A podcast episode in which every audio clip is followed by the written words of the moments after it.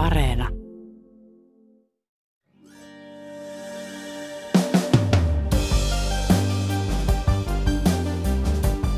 Ruotsissa alkoi oikeudenkäynti törkeästä vakoilusta syytettyjä veljeksiä vastaan. Heidän epäillään myyneen tietoja Venäjän turvallisuusviranomaisille, eikä tapaus ole ainoa. Venäjän hyökkäyssodan alettua Euroopasta on karkoitettu satoja vakoilusta epäiltyjä venäläisiä. Epäiltyjä vakoja on jäänyt kiinni Saksassa, Britanniassa, Norjassa, Ruotsissa, mutta entä Suomi? Miksi Suomessa ei ole jäänyt vakoja kiinni? Tänään on torstai 24. marraskuuta. Kuuntelet uutispodcastia. Minä olen Heikki Valko.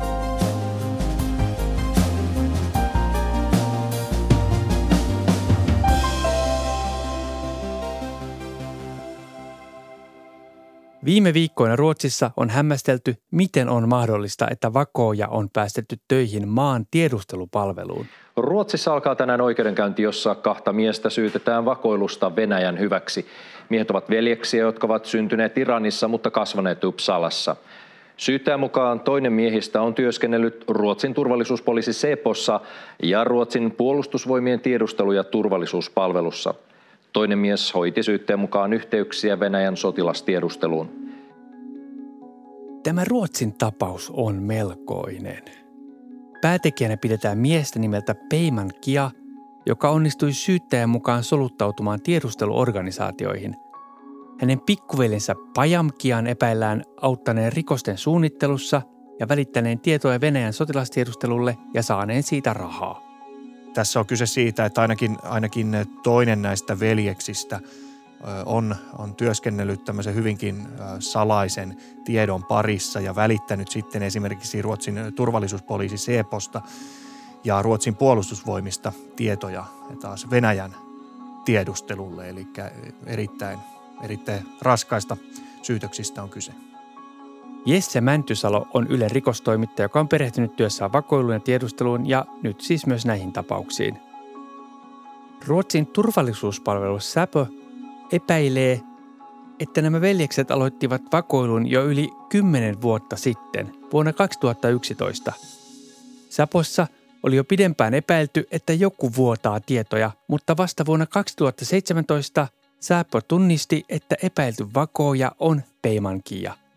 Hänet pidätettiin viime vuonna. Pidetyksen jälkeen Peimankian pikkuveli, siis Pajamkia, alkoi etsiä tietoja hakusanoilla vakooja, kuinka kadota Ruotsista, asianajan palkkaaminen ja helikopterin lentoetäisyys. Myös hänet pidätettiin. Jesse Mäntysalo, mitä sä ajattelit, kun kuulit tästä keissistä? No ylipäätään, kun on, olen kuullut näistä tapauksista, joita nyt viime aikoina on paljastunut, niin e-, en ole ollut kovinkaan yllättynyt siinä mielessä, että kyllähän esimerkiksi Ruotsissa turvallisuuspoliisi on jo vuosia sitten todennut, että, että on, on syytä epäillä ja on syytä seurata tällaista illegaalien toimintaa. Illegaaliksi kutsutaan vakojaa, joka elää ja toimii valehenkilöisyyden turvin kohdemaassaan. Ruotsalaiset veljekset taas näyttävät olevan kohdemaassa värvättyjä henkilöitä, jotka Venäjä sai vakoilemaan puolestaan. Eli kyllähän siellä epäilyjä on ollut, että, että Venäjä on soluttanut henkilöitä tämmöisiin, tämmöisiin asemiin. Se, että niitä nyt on sitten paljastunut näinkin paljon samaan aikaan, niin saattaa olla kyse myöskin ajallisesta sattumasta. Mutta se, että, että tämä henkilöt ovat toimineet esimerkiksi näissä veljesten tapauksissa ää, tällaisessa asemassa ja, ja tällaisen tiedon parissa, jota he ovat sitten luovuttaneet, niin se on sikäli kyllä yllätys, että, että näin on päässyt käymään ja siinä, siinä mielessä niin ehkä jonkinlainen kontrolli sitten on pettänyt. Ruotsin vakojaveljekset eivät ole ainutlaatuinen tapaus. Tällä viikolla Ruotsissa otettiin kiinni 60 venäläispariskunta – jota epäillään vakoilusta. Briteistä kerrottiin, kuinka venäläiset olivat päässeet vakoilemaan pääministerinä piipahtaneen Liz Trassin puhelinta jo kesällä. Ja Norjassakin paljastui juuri epäilty vakoilutapaus. Norjassa vakoilusta epäilty venäläismies on osallistunut yhteiseen koulutukseen suomalaisasiantuntijoiden kanssa. Kaksi Uudellamaalla toimivan Laurea ammattikorkeakoulun asiantuntijaa oli mukana Liettuassa pidetyssä tilaisuudessa. Kyseessä oli hybridiuhkiin varautumista ja niiden torjuntaa koskeva tapahtuma. Tämä, Norjan tapaus, jossa yliopistossa työskentelevä henkilö oli tällainen niin sanottu illegaali, eli, eli vale-identiteetin turvin toimiva henkilö, niin se oli siinä mielessä oivallinen esimerkki tämmöisen juonen pitävyydestä. Siinähän esiinnyttiin brasilialaisen henkilön identiteetillä ja, ja oltiin päästy niinkin korkeaan asemaan kuin, kuin yliopistoon tutkijaksi. Et, et se, se kertoo tästä myöskin, että minkälaista mielikuvitusta näissä voidaan käyttää, mutta myöskin siitä, siitä että ne ei välttämättä ole poliisi, suojelupoliisi, puolustusvoimat, nämä tahot, joihin halutaan, halutaan soluttautua, vaan, vaan myöskin paljon laajemmin tämmöisiin ää, yhteiskunnan erilaisiin virastoihin, laitoksiin, josta sitten saadaan taas toisenlaista tietoa. Ja niissä, niissä on myös sitten mahdollista ää, verkostoitua ja, ja, ja hankkia, hankkia sitä kautta myöskin sitten verkostoitumalla eri alojen asiantuntijoiden, tutkijoiden kanssa tiedeyhteisöön päästä ujuttautumaan. Eli tämä on paljon monipuolisempaa kuin vain se, että hankittaisiin tietoa sotilastoimista tai, tai puolustusvoimien toiminnasta tai poliisitoiminnasta. Saksalaislehti Der Spiegel kertoo, että Euroopan maista on karkotettu hyökkäyssodan aikana yli 400 epäiltyä venäläisvakoojaa. Siis 400 vakoojaksi epäiltyä alle vuodessa. Kyse on varmasti siitä, että, että tämä Venäjän aloittama hyökkäyssota Ukrainassa on, on päällä. Ja sen vuoksi venäläisiä tiedusteluupseereita on, on eri maissa karkotettu. Heidän on myöskin paljon vaikeampi toimia siitä syystä, että, että heitä on karkotettu, mutta myös siksi, että, että venäläisten kanssa ei esimerkiksi suojelupoliisin mukaan enää haluta olla samalla tavalla tekemisissä kuin, kuin ennen tätä hyökkäyssotaa, joten se, se näiden henkilöiden hyöty sitten myöskin sille, sille omalle, omalle maalle, jonka tili he, he vakoilevat ja tiedustelevat, niin, niin on vähentynyt. Suomessa ei ole vakoilutapauksia tai karkoittamisia uutisoitu. Mikä meillä on tilanne? Onko meillä vastaavia tapauksia kuin Ruotsissa ja Norjassa? Sitä voi vain arvailla, jossa eri asiantuntijat, muun muassa ulkoministeriön turvallisuuspäällikkö Jussi Arnio totesi Ylelle, että, että se mitä on tapahtunut Ruotsissa, Norjassa, voi totta kai tapahtua Suomessa ja se on aivan – aivan jopa, jopa tällainen todennäköinen uhka, joka on otettu huomioon. Ää, yllätyksenä nämä tapaukset varmasti on tulleet myöskin Ruotsissa, että näin on, näin on päässyt käymään, joten, joten ää, siinä mielessä kyllä. Toki suojelupoliisi on, on vakuuttanut, että Suomessa tämmöisiin tapauksiin on pystytty puuttumaan ennen kuin mitään rikosta on tapahtunut ja, ja Suomessa totta kai on myöskin pitkät perinteet tämmöisestä vasta, vastavakoilutoiminnasta, jolla, jolla näitä tapauksia pystytään ehkäisemään. Et ihan sieltä kylmän sodan ajoista saakka on totuttu torjumaan näitä uhkia ja siitä on varmasti myös paljon hyötyä tänä päivänä. Suojelupoliisi on arvioinut viime vuosina, että vakoojia ja tiedusteluupseereja on Suomessa yhtä paljon kuin kylmän sodan aikana. Ja silloin heitä oli paljon. Tosin vakoojien määrää lienee melkoisen vaikea arvioida, koska he eivät ilmoittaudu tilastoitaviksi. Suomessa ei kuitenkaan ole viime vuosina noussut julkisuuteen yhtään kiinni jäänyttä vakoojaa. Tiedetään ainakin kylmän sodan ajalta tapauksia – joissa on, on puhuttu valeidentiteetin turvin Suomessa vaikuttaneista henkilöistä, jotka on nimenomaan Neuvostoliiton, Neuvostoliiton hyväksi vakoilleet ja ja se, mitä alaa käsitelleestä kirjallisuudesta olen ymmärtänyt, niin näitä kaikkia henkilöitä ei koskaan edes pystytty tunnistamaan, siis näiden todellista, todellista henkilöllisyyttä. Mutta tämmöisiä henkilöitä Suomessa kuitenkin vaikutti. Se, että viime vuosina onko tämmöistä tapahtunut, se jää arvailujen varaan. Suojelupoliisi ei ottanut kysyttäessä siihen mitään kantaa, että voisiko niin sanottuja illegaaleja tällä hetkellä olla Suomessa. Siihen vaikuttaa eri tekijät, miksi Supo ei sitä halua, halua kommentoida, mutta, mutta kuten naapurimaissa on nähty, niin ei se, ei se tietenkään mitenkään mahdotonta ole. STTn toimittaja Mikko Gustafsson kirjoitti hieman sarkastisesti, että Suomessa kannattaa pyrkiä vieraan valtion vakojaksi, jos haluaa yrittää täydellistä rikosta joutumatta tuomituksi. Suojelupoliisi on jo vuosien ajan varoittanut julkisuudessa vieraiden valtioiden, etenkin Kiinan ja Venäjän, harjoittavan aktiivisesti vakoilua Suomessa.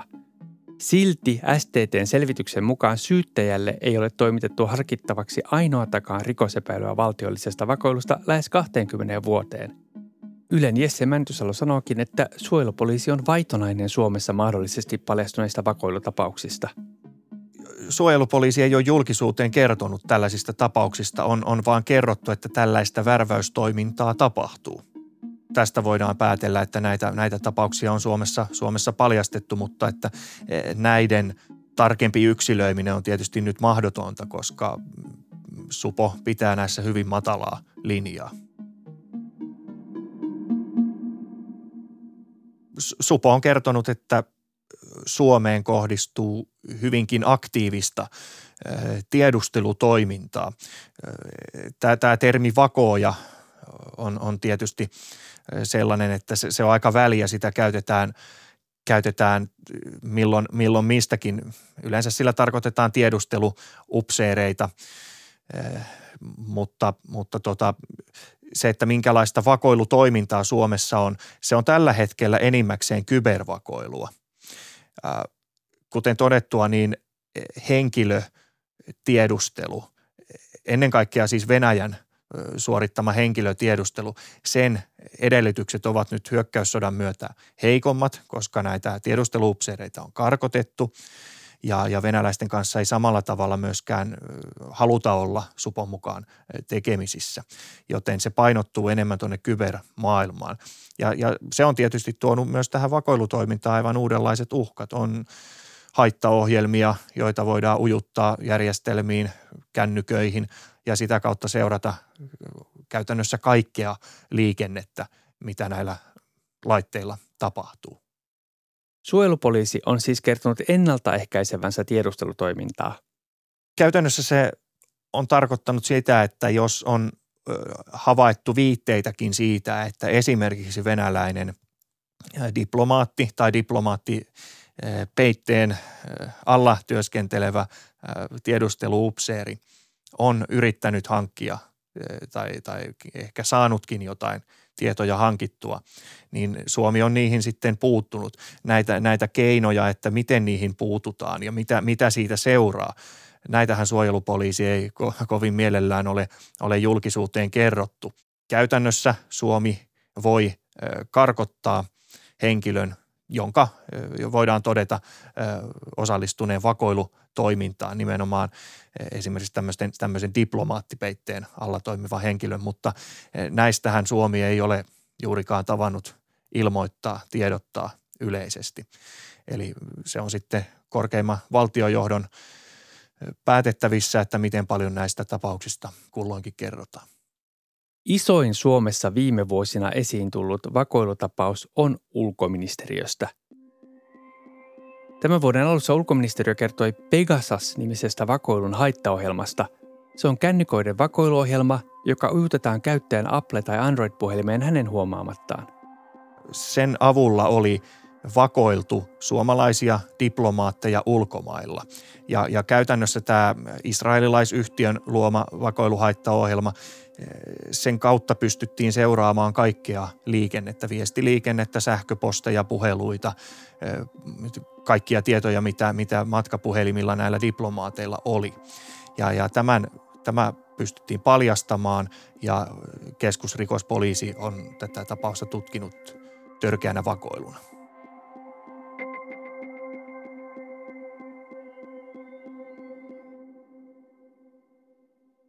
Vakoilutarinat ovat jännittäviä ja siksi niistä tehdään paljon elokuvia. Ja esimerkiksi Norjan tapaus on kuin suoraan elokuvasta. Brasilialaiseksi tekeytynyt venäläinen oli opiskellut Kanadassa ja saapunut Norjaan, jossa hänestä oli tullut yliopistotutkija.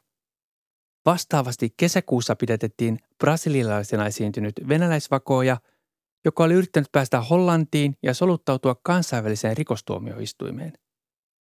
Nämä venäläiset olivat niin sanottuja illegaaleja, joille siis luodaan valeidentiteetti ja kokonainen elämäntarina. Tällainen henkilö saatetaan sitten äh, toimittaa tai lähettää toiseen maahan, jossa hän sitten alkaa elää elämää sen valeidentiteettinsä turvin ja, ja pystyy sitä kautta sitten, kuten nyt on nähty näissä esi- joissain esimerkkitapauksissa, niin etenemään hyvinkin korkeisiin portaisiin. Illegaalit saattavat rakentaa valehenkilöllisyyttään vuosien ajan. Brasilialaisena esiintynyt venäläinenkin oli asunut Brasiliassa yli kymmenen vuotta. Ja eihän sinänsä siinä, että menee töihin toiseen maahan, ole mitään erikoista. Esimerkiksi tutkijat liikkuvat töiden perässä maasta toiseen. Tämän vuoksi nämä illegaalit on erittäin salakavalia koska niitähän ei käytännössä pysty erottamaan mistään ennen kuin sitten, en tiedä mitä näissä, näissä paljastuneissa tapauksissa, onko niissä tullut joku, joku, joku virhe tehty vai miten nämä tapaukset sitten on lähteneet purkautumaan, mutta ongelma näissä nimenomaan on se, että että ei voida sanoa, kuka tuolla keskuudessamme liikkuvista henkilöistä sitten lopulta on se illegaali. Ja, ja sen takia nämä vaatii vuosien, vuosikymmenten työn, kun näitä identiteettejä rakennetaan ja ylläpidetään. Otetaan ajatusleikki, että meillä on Suomessa tämmöisiä illegaaleja. Mitä se tieto on, mitä he haluavat Suomesta? Käytännössä sitä kaikkein salaisinta tietoa, joihin on, on pääsy vain hyvin rajatulla määrällä henkilöitä. Toisaalta he saattavat myös pyrkiä verkostoitumaan. Eli tällaisia henkilöitä, jotka eivät ehkä suoraan pääse millään keinoilla käsiksi määrättyyn tietoon, mutta, mutta sitten saatetaan pyrkiä hankkimaan semmoisia lähteitä, luotettavia henkilöitä, joiden kautta sen välikäden kautta on mahdollista päästä näihin tietoihin käsiksi. Eli se, se toimii hyvin monella tavalla, että ei, ei, ole, ei ole sikäli vain yhtä tapaa, että millä, millä tavalla sitä salasta tietoa hankitaan. Illegaali voisi siis pyrkiä vaikka jonkun poliitikon tai virkamiehen kaveriksi ja päästä sitä kautta käsiksi johonkin tietoon tai vaikka vain vaikuttaa päätöksentekoon. Eikä tätä tarkoitusta varten tarvitse olla edes illegaali, vaan kyllähän tämmöisiä henkilöitä värvätään Suomessa hyvinkin paljon ilman, että, että he ovat illegaaleja. Eli yritetään erilaisin motiivein sitten lahjoa – näitä, näitä ihmisiä luovuttamaan tietoa esimerkiksi sitten vieraanvaltion hyväksi. Suojelupoliisi onkin varoitellut tämmöisestä värväyksestä. Supon mukaan vieraat valtiot pyrkivät hankkimaan Suomesta tietolähteitä päästäkseen käsiksi tietoihin, joita ei ole julkisesti saatavilla. Kohteeksi voi joutua esimerkiksi virkamies tai yrityksen edustaja, joka käsittelee työssään vakoilevaa valtiota kiinnostavaa tietoa. Suojelupoliisi on hyvinkin paljon kertonut tästä niin sanotusta värväystoiminnasta. Ja siinähän käytännössä on juuri kyse siitä, että, että henkilöitä yritetään saada hankkimaan tietoja, joista sitten on hyötyä taas jollekin toiselle taholle. Ja tätä värväystä, sitä voidaan kohdistaa esimerkiksi politiikkoihin, erilaisissa yrityksissä työskenteleviin henkilöihin, ei välttämättä edes siellä mitenkään johtoportaassa päättävissä asemassa toimiviin, vaan, vaan henkilöihin, joilla on kulku vaikkapa johonkin tiettyyn tilaan, tiettyyn paikkaan tai pääsy joihinkin järjestelmiin, joista sitten on hyötyä. Ja näistä tiedoista saatetaan maksaa, saatetaan antaa – jotain muuta, muuta hyötyä hyväksi tai sitten joissain tapauksissa voidaan jopa kiristää ihmisiä. Eli on saatu henkilöltä X tietoja, joita voidaan kiristysvälineenä käyttää, että mikäli et, et auta meitä tässä asiassa, niin, niin julkaisemme nämä sinulle epäedulliset tiedot. Kyllä tästä tämmöistä on, on tapahtunut.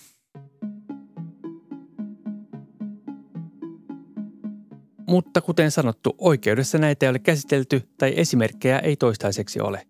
Osviittaa antaa kuitenkin se, että Der Spiegel-lehti kertoo, että Saksassa venäläisillä salaisilla palveluilla on 60 illegaalia, siis valeidentiteetillä elävää mahdollista vakoojaa. Kun puhutaan näistä mainituista Pohjoismaiden tapauksista, niin nämä illegaalit saa ehkä sikäli korostetunkin merkityksen, että sehän on hyvin harvinainen tapa. Ää, ainakin voimme olettaa, niin niitä tapauksia on paljastunut hyvin vähän, mutta, mutta se ei missään nimessä ole se, se pääkeino, jota esimerkiksi Venäjä käyttää, vaan käytetään Venäjän tapauksessa päämenetelmä supon mukaan on, ovat nämä tiedusteluupseerit, jotka sitten toimivat diplomaattipeitteellä ja, ja pyrkivät sitten, heillä on diplomaattinen koskemattomuus ja se sitten mahdollistaa heille, heille paljon enemmän kuin, kuin niin sanotusti tavan kansalaiselle.